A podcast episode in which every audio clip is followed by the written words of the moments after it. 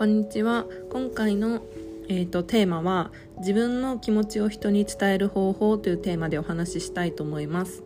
あのきっかけが、えーと、2つあ3つあってあの最近えーとすごく自分が生きやすくなったなって思うことがすごくあるんですよね。なぜかというと今までは人に嫌われて怖いなと思って言わずにいたこととかがすごいあったんですけどあのそういうきえーと、そういうことがあのちょっといろいろなきっかけでなくなったなと思ったことがあったのでそれについてお話ししてみようと思ってポッドキャストを更新しました。できっかけは3つあるんですけど1つ目はあの2月まで入っていたフリーランスのさきさんっていう方の企業サロンに入っていたことがきっかけです。でさきさんのあのオンラインサロンだったんですけどビジネスの企業サロンではあの起業するための、えーと、マインドだったりあとは自己分析っていうところを中心に学んでそこからこう発信方法とかをですね勉強してたんですけどそのさきさんの、えーと、されてるサービスのあの裏講義があってそこで愛と信頼の講義っていうのがあるんですけどあの例えば家族だったり、えーと自分の中でこう取っかかりがあってえーと、そういった人間関係のあのわだかまりをその講義の中で、えっと、リフレーミングという手法を使ってあの自分の捉え方を変えるっていう、えっと、講義があったんですよ。でこれについてはまたちょっと別のお話で深掘りしたいと思うんですけどその講義ですごくこうあのその講義を通してすごく自分から見る周りの人の見方っていうのがすごく変わって家族との関係だったりあとは友人との関係とかあとは兄弟の関係とかがあのすごく自分の中で、えっと、抱えてた取っかかりみたいなあのすごいずっと人生で抱えてたものがあの一気にこう軽くなったんですよね。でそこから、えっと、そういう人間関係のわだかまりみたいな自分がこうぐちゃぐちゃにあの糸で絡まりきってたその固定概念みたいなものをほぐしてもらってそこからあの発信にもすごくいい影響があってであのそういう人間関係の自分の中で持ってた、えっと、こうこじらせ思考みたいなものが解き放れたたれたことによってあの発信もすごく楽になったし自分実生活では自分の意見が言いやすくなったり他人の目を気にしづらくなったっていうことでなんかすごく自分らしく生きられてるっていう感覚があってそういったことがきっかけの一つ。またもう一つ最近あのコーチングのですね、えっと、勉強をしていてフリーザウマンっていうコミュニティで学んでるんですけどその中でもその、えっと、リードコーチの萌えさんっていう方がいらっしゃってで、えっと、そこで一緒に学んでる受講生の人と一緒にこうあのコーチングについて学んだりとかあとはグループミーティングをしてあのコーチングのプラクティスとかをしてるんですけどそのコミュニティがすごくこうあのですね自分こうその多分さきさんの講義を受けたことによってその後でそのコミュニティに入ったからあのそのコミュニティ自体もすごく雰囲気が良くてあのみんなすっごい素敵な人たちばかりで私すごくこうあの恵まれてるなって思うんですけどさらに相乗効果であのそういうこうわだかまりが取れたことによってコミュニティの中ですごく自分が入っていけてるなっていう感覚があって例えば分からなかったこともすぐに質問できるし人と積極的に関われるようになったり受け身でいないっていう体制になってるのですごく自分の発信にもいい影響が出てるなって思ったことがきっかけの一つ。あとはそのフリーザウーマンの講義の中で、えっと、平光さんカレンさんっていうあのですねえっと副業から今フリーランスで、えっと、お仕事をされていてで女性が起業するっていうことに関して発信されてる方がいるんですけどそのあの平光カレンさんの講義を昨日受けたんですけどその中でえもうさらにあの講義にあの平光カレンさんのライブ講義がですねすごく面白くてであのコメントとか、えっと、積極的に意見を言ってねっていう風にあにカレンさん自身がすごくこう積極的に言ってくださる方でで初めての人がすごいたくさん多い場でもあの自分がすごく楽しくえっと、意見が言えたりコメントができたりその講義の中でもあのインプットするだけじゃなくてアウトプットに注力できた。ってていうのがすごくこう充実感があってで、えっと、自分の気持ちを人に伝えるっていうことがあのできるようになるとあの例えば、えっと、人間関係だけじゃなくて仕事だったりあの人生総じてかなりこう生きやすくなるよっていうことを伝えたくて今回のあのポッドキャストを更新しようと思いました。それがきっかけ。で続き続いてはあのその今ちょっと触れたんですけど自分の気持ちを人に伝える方法が身につくとどういう風になるのかっていうあのいい点っていうのを3つあのまとめたのでちょっとここでも紹介したいと思います。で1つ目は人の目を気にしなくなる。で2つ目は自分の気持ちを人に伝えることができる。で伝えることができるっていうのも正しく伝えることができる。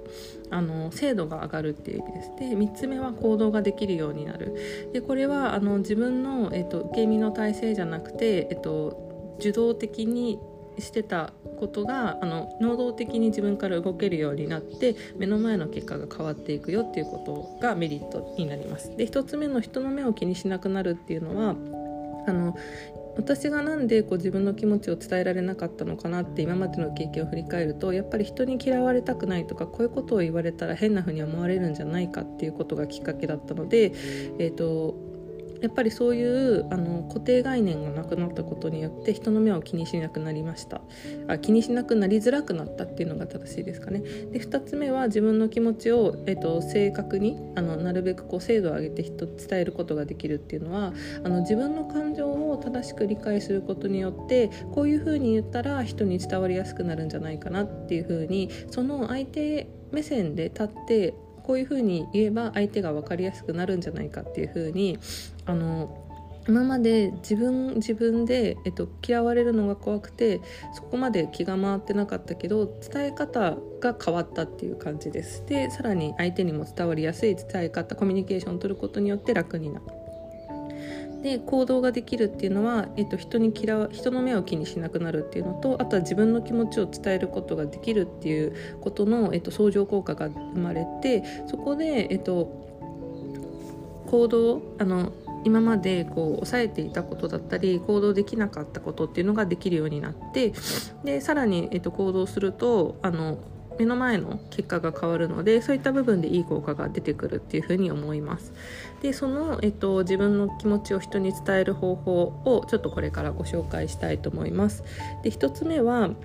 あのマインド的な部分になるんですけど自分を受け入れるっていうことと2つ目は全てはその信頼だったり愛がベースにあるっていうことを知る。で3つ目は他人がどう受け取るかは自分の問題ではないっていうことを知るっていうことになります。で1つ目の自分を受け入れるっていうことはどういうことかというとあの自分は自分でそれ以上でもそれ以下ではないっていうことをちょっと自分の中で認識を変えたっていうことが大きかったかなと思います。今までは例えば自分は一人だとか自分はあの特別な存在なんだみたいななんかすごい極端な思い込みがあったんですけどそういう思い込みは一旦取っ払って自分はあの自分でそのいいも悪いもないしなんかこう善悪で捉えるとか0100で捉えるとか誰かと比べるってこうだっていうのをこうそこそういう考え方をしないで自分は自分それ以上でも以下でもないっていうふうに思えたようになったことがきっかけかなと思いました。で2つ目は全てはその信頼だったり愛がベースであると知るっていうのはこれはあの見方の問題なんですけど周りに対しての見方これはさきさんの講義であの学んだことであのさきさんが、えっと、おっしゃってたのは全ては愛がベースであるっていう風にあに知るっていうことで、えっと、例えば今までは母親との関係も何かこうすごい怒られて、えっと、小言を言われたとかっていうことも実は何でじゃあ母親は小言を言うんだろうっていうふうに分析するとあの自分のことを心配しているからだったとかそういうふうにあのいろいろ捉え方を変えることによってあの自分は、えっと、みんな自分が思ってるほどあの一人じゃないしあとはですね友人とか家族とかみんな自分がしてくれてることに目を向けて気づくっていうことをあの捉え方を変えたことによって、えっと、そこに愛があったんだなとか信頼があったんだなっていう風にあにちゃんと持ってるものに気づいたっていうことが大きかったです今までは嫌われてるって思うから自分を出すことが怖くなったりあのしてたんですけどただそれ自体が自分の思い込みだったんだっていう風にあの捉え方が変わったことによって、えーと、自分の意見を伝え自分の気持ちを伝えやすくなりました。で3つ目の他人がどう受け取るかは自分の問題ではないと知るっていうことなんですけどこれはあのさきさんのですねあのビジネスサロンの中で学んでいた「嫌われる勇気」っていう本の読書会があった時にあの本の中で、えっと、例え話で、えっとその人間は人を変えることはできないっていう話が出るんですけどその中で、えっと、馬馬にですね、えっと、水場まで連れていくことはできるけどそれをあの水を飲むかどうかは馬次第であるっていう風な例え話があってでこれをあの実生活に置き換えると例えば自分の意見を言った時にそれを聞いてどう思うかっていうのは相手次第で例えば、えーと会社とかあと友人とか家族とかに自分は本当はこう思ってるっていう風に言った時に「え何それそんなこと思ってたの?」とか「あそっかそういう風に思ってたんだね教えてくれてありがとう」っていう風な反応を取るかどうかっていうのはあの自分の考える範疇じゃなくてそれは、えっと、自分ができるのは自分の意見を伝えることまでで人がどう受け取るかとかその後の行動を決めるのは相手次第であるっていうふうにことを知るっていうそこまでができるとあの自分ができることコントロールできることっていうのはそこまでなんだなっていうふうに知ったことによってあのすごく自分の中で意識が変わりました。で、えっと、これが3つの方法です。でちょっとまとめるとあの自分を受け入れるっていうことと全ては信頼ベース愛ベースであるっていうことを知る他人があと3つ目は他人がどう受け取るかは自分の問題ではないって知ることによって自分の気持ちをですね人に伝える方法っていうのがあのこれが自分の気持ちを伝える方法で、えっと、そのメリットはあの人の目を気にしなくなって自分の気持ちを人に正しく伝えることができるようになった。でそこから行動できるようになったなっていうふうに思ったので是非ですねちょっとこういう経験ってあのなかなかもしかすると,、えーと、自分の気持ちをなかなかうまく表現できないなとか言語化できないっていう人ももしかしたらあの私過去そうだったようにいるのかなと思ってちょっと今回のポッドキャストを撮りました。以上になります。それでは次のエピソードでお会いしましょう。